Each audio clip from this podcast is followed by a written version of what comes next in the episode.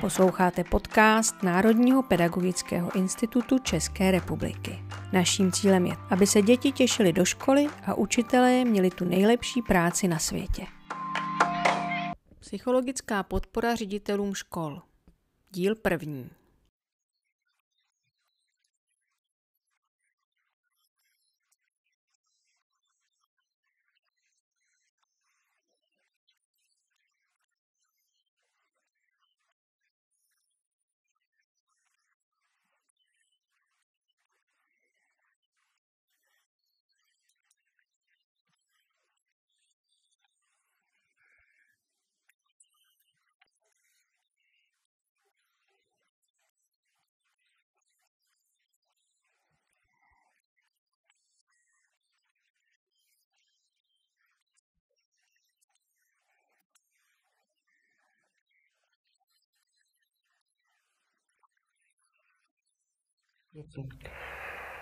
Dobrý den, pane doktore. Dobrý den, děkuji za pozvání. My si velice vážíme toho, že jste si našel čas a že považujete školství za důležitý sektor, kterému chcete, chcete věnovat eh, taky pozornost. A chtěla bych se vás teda zeptat, co s touhle aktuální situací, co s tímhle, s tímhle velmi náročným obdobím jak eh, se toho mají ředitele zhostit? Čeho si mají nejvíc všímat? Jak mají situaci řešit? Tak pokud mluvíme o těch psychických nárocích, která ta situace přináší, mm-hmm. tak je v první řadě dobré si uvědomit, že ta mimořádná situace opravdu ty zvýšené psychické nároky přináší a že je v pořádku je na sebe pocitovat, vidět je u svých kolegů, vidět je u těch dětí že je OK nebýt OK, ale že není OK v tom úplně setrvávat a že jsou tady možnosti, jak efektivně pomoct sobě, ostatním a i jako ředitel, jako manažer instituce, jak vlastně může tomu klimatu ve škole pomoci a jak může dělat opatření, která jsou podpůrná a preventivní, i co se týče do toho dopadu do oblasti duševního zdraví. Mm-hmm. A jak je teda může dělat? Čeho si má eh, všímat hlavně a především třeba na svých zaměstnancích? Tak u svých zaměstnanců je samozřejmě dobré je podporovat. Když se podíváme na teoretické modely, které se dívají na duševní zdraví na pracovišti, tak zjistíme, že jich je několik, ale ten nejvytěžovanější se týká pracovních nároků a, a na jedné straně kontroly nad tou prací a nějakou odměnou za tu práci, tou podporou na druhé straně. A v tomhle se pohybujeme všichni. A ta situace ohledně pandemie, kdy se vlastně pro všechny lidi nějakým způsobem změnilo zaměstnání, ta povaha, způsob, jakým ho vykonáváme a tak dál, tak je samozřejmě vidět ve školách daleko více, protože najednou to, co, na co byli učitelé zvyklí, a to, že přijdou do třídy, mají tam ty žáky, mají tam ten kontakt, okamžitě vidí, jak na tom ty žáci jsou, a okamžitě je tam a, ten feedback od nich, a, tak se vlastně jako změnilo. A změnilo se to dost dramaticky. A mění se i podmínky, vlastně, ve kterých fungujeme, co se týče nějakého celonárodního rámce. A můžeme mluvit o tom, jak se mění maturity, jak se mění zkoušení, jak se mění vůbec školní rok a tak dále. Takže to jsou nějaké zvýšené nároky. A když se podíváme na tu rovnici, těch, těch, kde ty nároky jsou na jedné straně, tak vidíme, že co se týče těch nároků, tak tam došlo k ohromnému navýšení. A to znamená, ti učitelé, i ředitelé samozřejmě, mohou toto pocitovat. A najednou ten balans mezi tou satisfakcí z toho zaměstnání, z té práce se může převažovat spíš na stranu toho vyčerpání. A toho je dobré samozřejmě si všímat a nějakým způsobem na to reagovat. Jakým způsobem na to reagovat? Co, co když vidím, že jsem na pokraji sil, e, že už e, mi jde hlava kolem, nevím, co mám dělat, mám horší náladu, mm, třeba špatně spím dokonce. Eh, jo, tak to jsou asi dvě roviny. Jedna je taková institucionální, co mohu mhm. dělat jako manažer. Co mohu dělat jako té, manažer? Té organizace. A ta druhá je individuální, co mohu dělat já sám pro sebe. Uh-huh. Samozřejmě ty roviny jsou obě těsně propojeny. A když nebudu já OK, tak asi budu i hůře manažovat tu instituci, takže je dobré určitě začít sám od sebe. Ale když začneme tou institucí, tak jak jsem říkal, na té druhé straně je nějaká podpora, kontrola nad tou prací, a nějaká odměna. A to znamená, je dobré nastavit tu výuku tak, aby ti učitelé měli i tu pozitivní zpětnou vazbu, aby jim bylo poděkováno za tu práci, kterou dělají, aby tam byla vyvážena ta negativní a pozitivní stránka. To znamená, můžeme si třeba vyhradit čas na to, že nemluvíme jenom o těch negativech, že Pepíček nedodal úkol a tak dále, ale i třeba o těch pozitivech, co se povedlo, kdo udělal hezký úkol a tak dále, aby to bylo vyvážené. Samozřejmě je nutná nějaká administrativní podpora, technická technická podpora, aby ti lidé byli schopni fungovat na tom online a tak dál. Ale to si myslím, že už je docela dobře zvládnuto, tak jak mám zpětnou vazbu ze mhm. škol a školských institucí. Ale co možná ještě není úplně dobře ošetřeno, je právě ta individuální rovina. Ta podpora těm lidem, jak manažovat stres, jak se starat efektivně sám o sebe, jak budovat nějakou svoji psychologickou resilienci.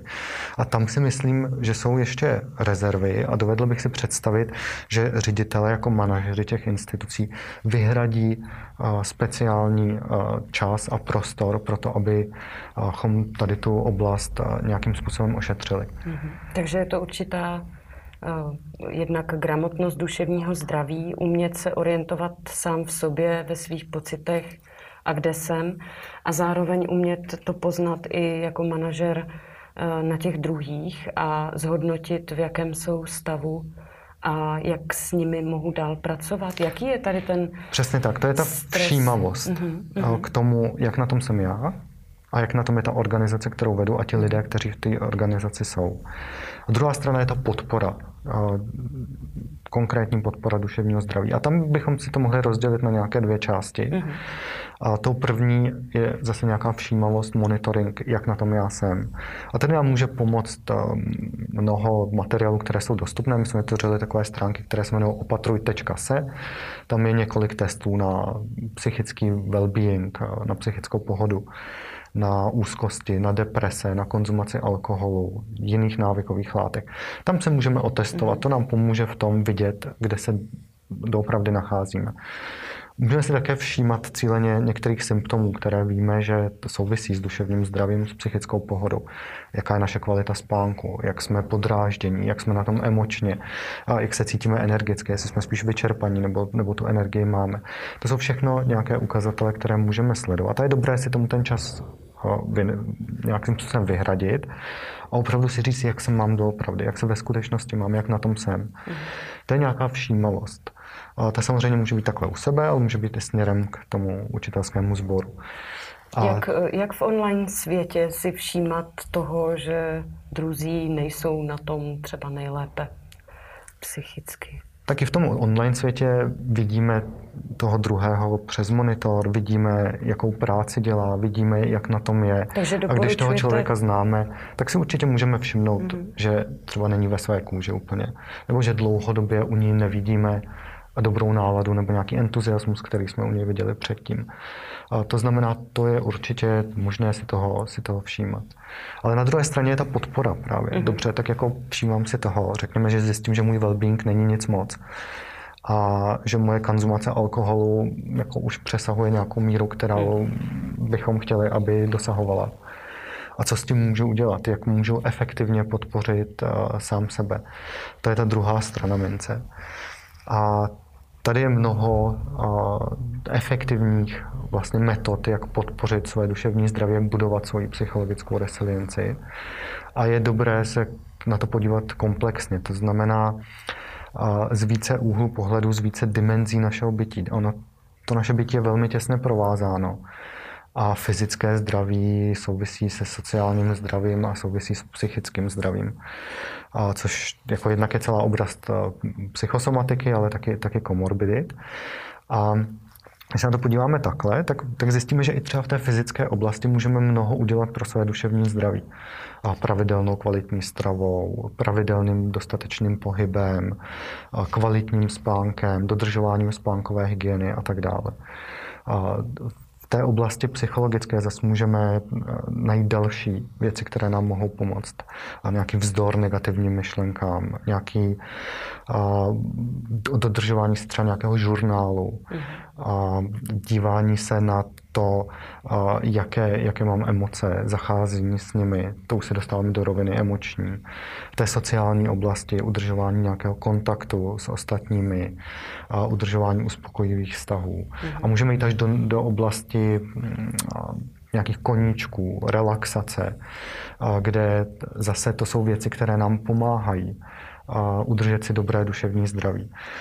A abychom to nějakým způsobem byli schopni do svého života zavzít, tak je dobré určitě dodržovat i tu oblast, kterou můžeme nazvat režimová, mm-hmm. což je zvlášť důležité v této době, kdy vlastně vykonáváme tu práci z domova. To znamená to oddělení práce, starosti o domácnost, relaxace a tak dále je daleko těžší.